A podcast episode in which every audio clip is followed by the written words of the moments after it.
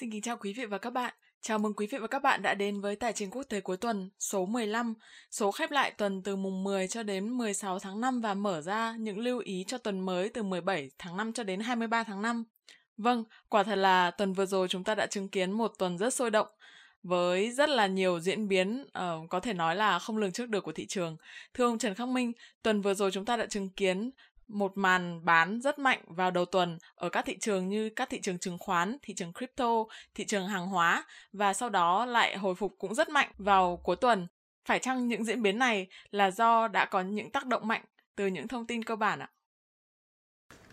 Chào quý vị và các bạn, chúng ta bắt đầu số 15 bằng mục điểm qua tình hình thị trường tài chính trong tuần. À, tiếp nối chỉ số non-farm payroll cuối tuần trước gây thất vọng và thấp bất thường so với cả dự kiến thì ở tuần này chúng ta thấy có 3 chỉ số khá quan trọng đó là doanh số bán lẻ gây thất vọng chỉ số CPI tăng cao bất thường hay còn gọi ám chỉ rằng lạm phát tăng nhanh và cuối tuần thì à, số liệu về tâm lý người tiêu dùng tồi tệ hơn khá nhiều so với cả dự kiến. Sau phản ứng đặc biệt là phản ứng của thị trường đối với cả số liệu về CPI thì uh, sau đó thì thị trường lại bỏ qua và coi như là trở lại là bình thường, trở lại bình thường.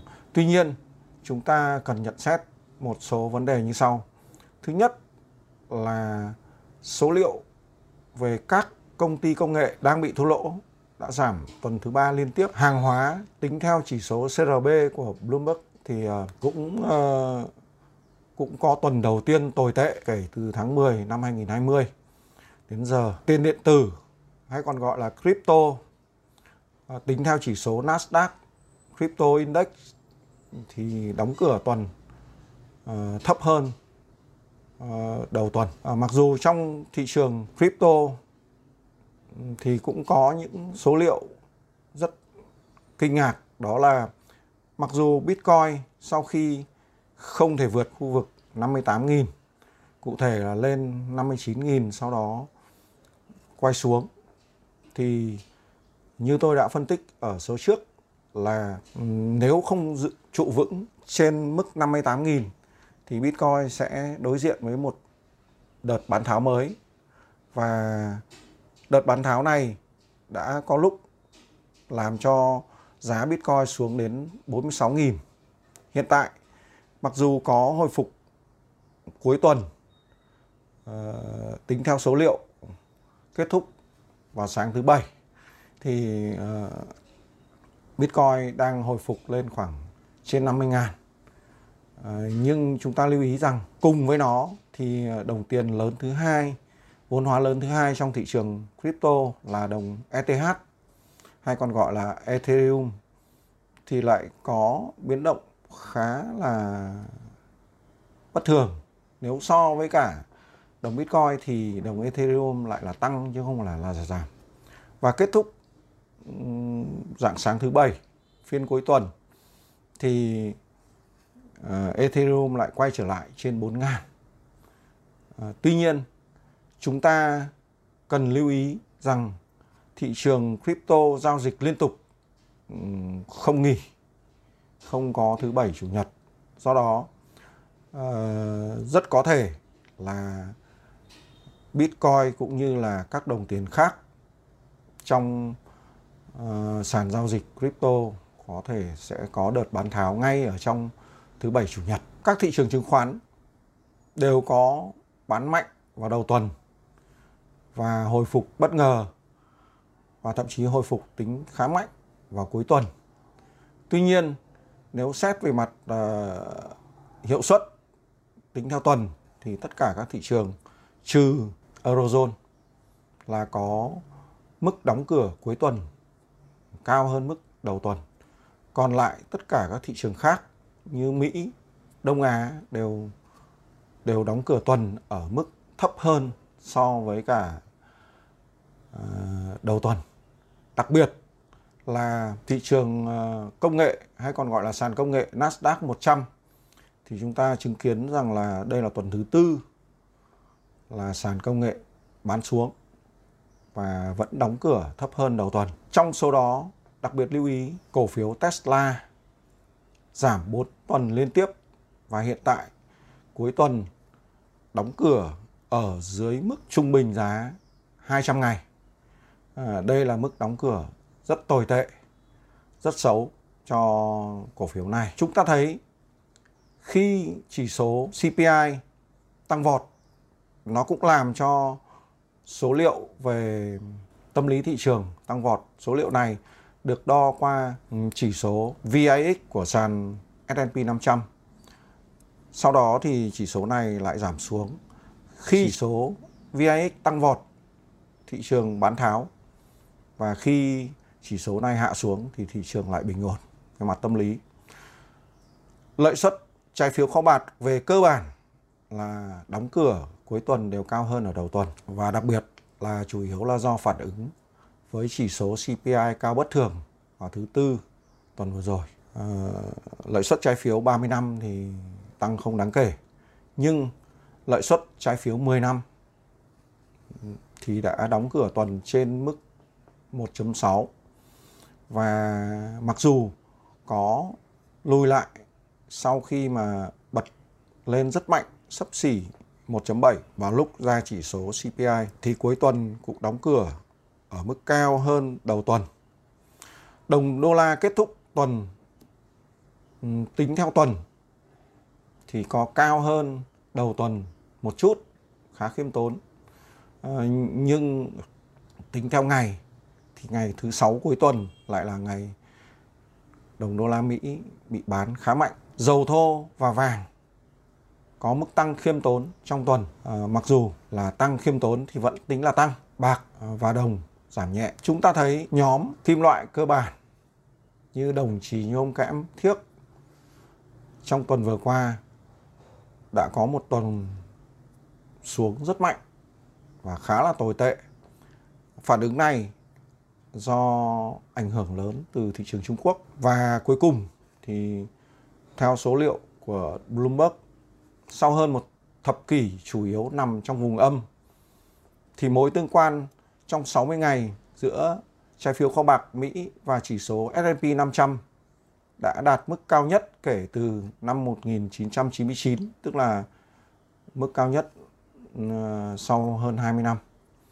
À, đó là những tình hình chính yếu trong thị trường chứng khoán tuần qua, à, cũng như thị trường tài chính nói chung um, của thế giới. À, tôi xin lưu ý rằng thị trường ờ, có những biến động rất mạnh và rất có thể trong thời gian tới chúng ta sẽ được chứng kiến biên độ dao động mạnh hơn nữa của tất cả các thị trường, kể cả những thị trường ít người để ý như thị trường trái phiếu kho bạc, thị trường ờ, hàng hóa như nông sản, kim loại cơ bản, thậm chí là gỗ. Ừ, vậy chúng ta làm gì? Chúng ta theo dõi thật kỹ tình hình để có thể phản ứng thật nhanh, phòng ngừa rủi ro nếu chúng ta tham gia thị trường.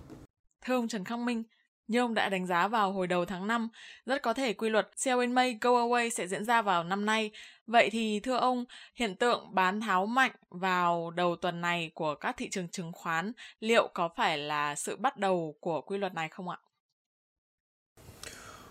Quay trở lại câu hỏi liệu có sell in May, go away năm nay hay không? Thì chúng ta đầu tiên cùng xem xét các thị trường chứng khoán lớn trên toàn cầu đặc biệt là thị trường chứng khoán Mỹ, thị trường chứng khoán châu Âu và một số thị trường chứng khoán lớn ở châu Á. Thì một điều đáng ngạc nhiên rằng trong giai đoạn điều chỉnh vừa qua, các thị trường chứng khoán lớn ở khu vực Đông Á lại là những thị trường bị điều chỉnh mạnh mạnh nhất.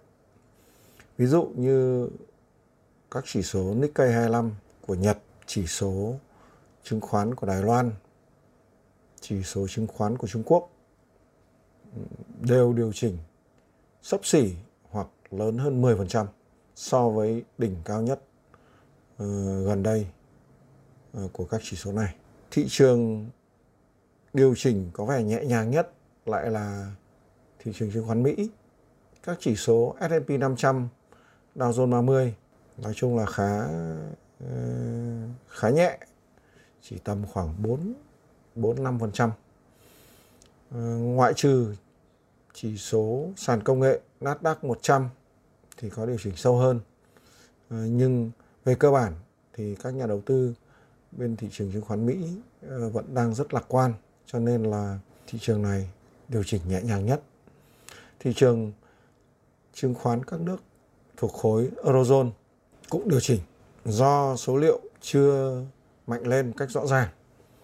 Tuy nhiên, có một đặc điểm chúng ta cần lưu ý đó là hiện nay ngoại trừ thị trường chứng khoán Mỹ khá mạnh và chưa có uh, hoảng loạn quá lớn còn do nguyên nhân là Mỹ đã triển khai tiêm vaccine phòng dịch rộng khắp và tỷ lệ đang tăng rất nhanh tỷ lệ những người tiêm.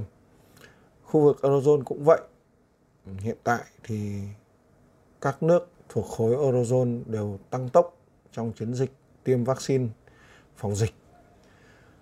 À, đã có dấu hiệu rõ ràng về việc dịch đang thoái lui tại khu vực châu Âu. Vậy thì trong giai đoạn tháng 6, tháng 7 sắp tới, rất có thể một loạt các quốc gia ở châu Âu sẽ dỡ bỏ từng phần, thậm chí là toàn phần lệnh phong tỏa hay còn gọi là cách ly xã hội để ờ, kinh tế có thể khôi phục nhanh chóng hơn. Ờ, theo đánh giá thì ờ, Đức, Tây Ban Nha, Ý có thể sẽ hồi phục nền kinh tế về tương đương với trước khi dịch bùng nổ vào cuối năm nay. Pháp thì có thể là chậm hơn một chút vào đầu năm sau cũng sẽ hồi phục về trạng thái trước trước dịch.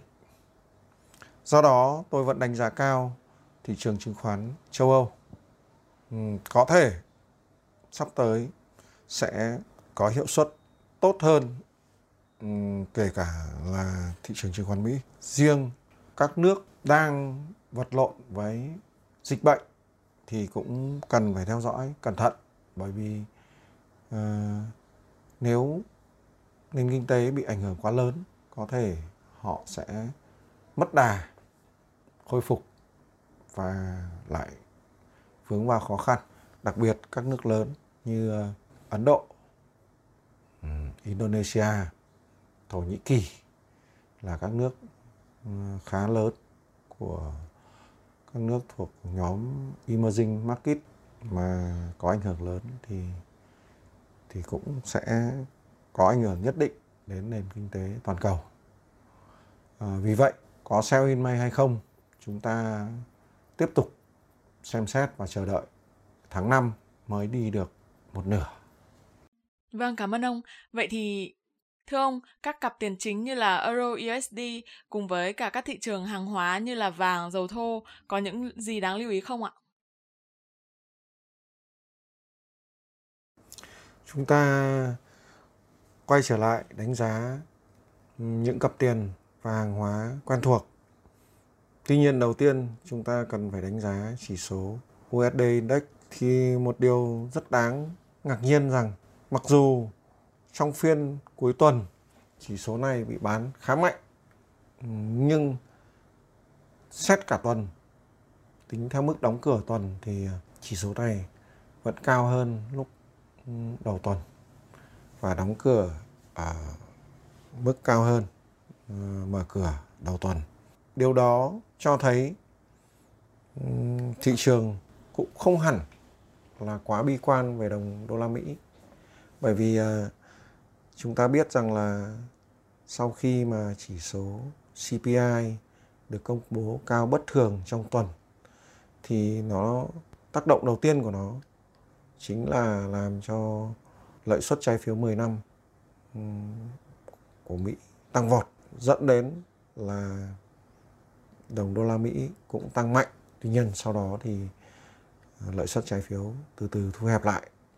Và mặc dù lợi suất trái phiếu uh, cuối tuần vẫn đóng cửa ở trên mức 1.6 uh, ờ, nhưng nhìn kỹ thì thấy rằng là chỉ số USD Index có thể vẫn yếu vẫn yếu.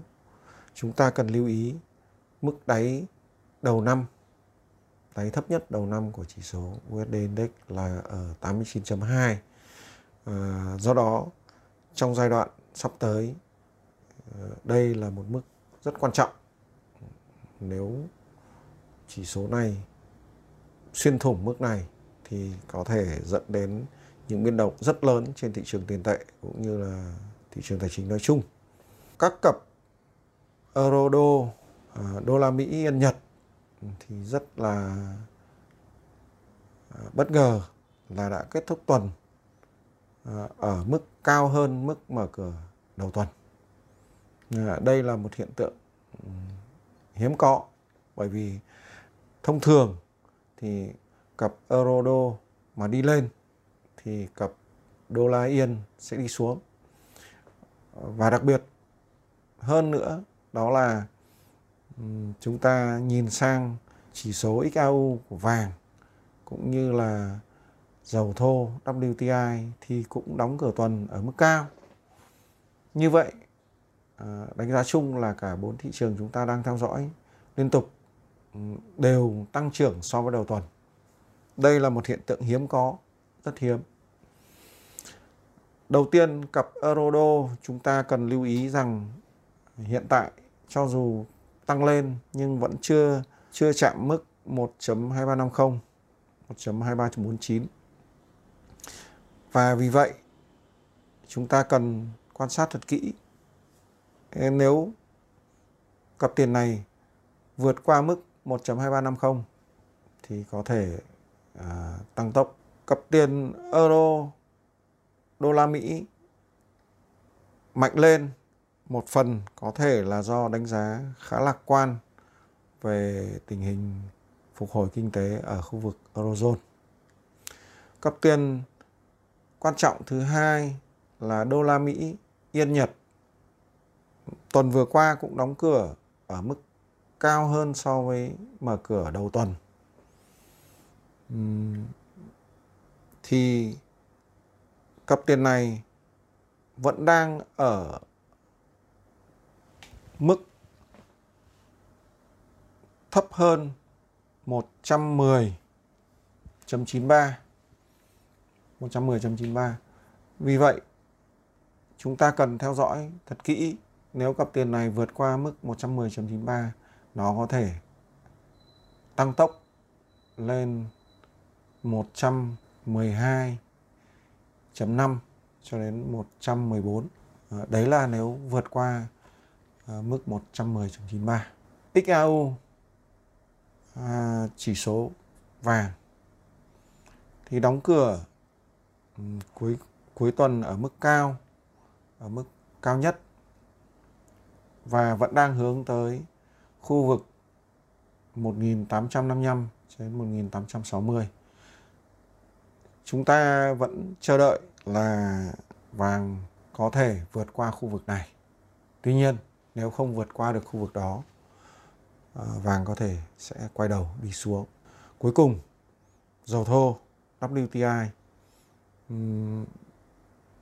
thì đóng cửa tuần ở trên mức 65 đô la Mỹ một thùng. Và hiện tại có thể đang hướng tới kiểm lại đỉnh hơn hơn 66 đô một thùng của nó. Nếu vượt qua được đỉnh thì nó vẫn tiếp tục hướng tới khu vực mà tôi đã đánh giá, đó là 68 trên 72 đô la Mỹ một thùng. Khu vực này có thể đạt được nếu như dầu thô vượt qua đỉnh cũ ở gần đây là trên 66 đô một thùng. Đấy là những thị trường quen thuộc của chúng ta. À, à xin chào các bạn. Chúng ta sẽ gặp lại ở số 16 tiếp theo. Và ngày mai sẽ là một ngày khác. Vâng, xin cảm ơn ông đã chia sẻ những đánh giá cũng như những phân tích cùng các quý vị khán giả. Vâng, thưa quý vị và các bạn, quý vị và các bạn có thể để ý thấy rằng là tuần này ông Trần Khắc Minh đã đưa ra rất là nhiều biểu đồ phân tích cũng như là những diễn giải rất là sâu về nhiều vấn đề và chúng ta có thể thấy rằng là trong thời gian tới sẽ có những diễn biến rất sôi động và rất là bất ngờ trên các thị trường tài chính thế giới. Chính vì vậy nên chúng tôi mong rằng là quý vị và các bạn hãy cập nhật, theo dõi thường xuyên những tin tức sắp tới và nhất là trong tuần này chúng ta sẽ có nhiều tin tức đáng lưu ý có thể ảnh hưởng đến thị trường. Ví dụ như là GDP của khu vực Eurozone, cuộc họp sắp tới của ECB cùng phát biểu của bà Christine Lagarde, biên bản họp FOMC, Ủy ban thị trường mở Mỹ.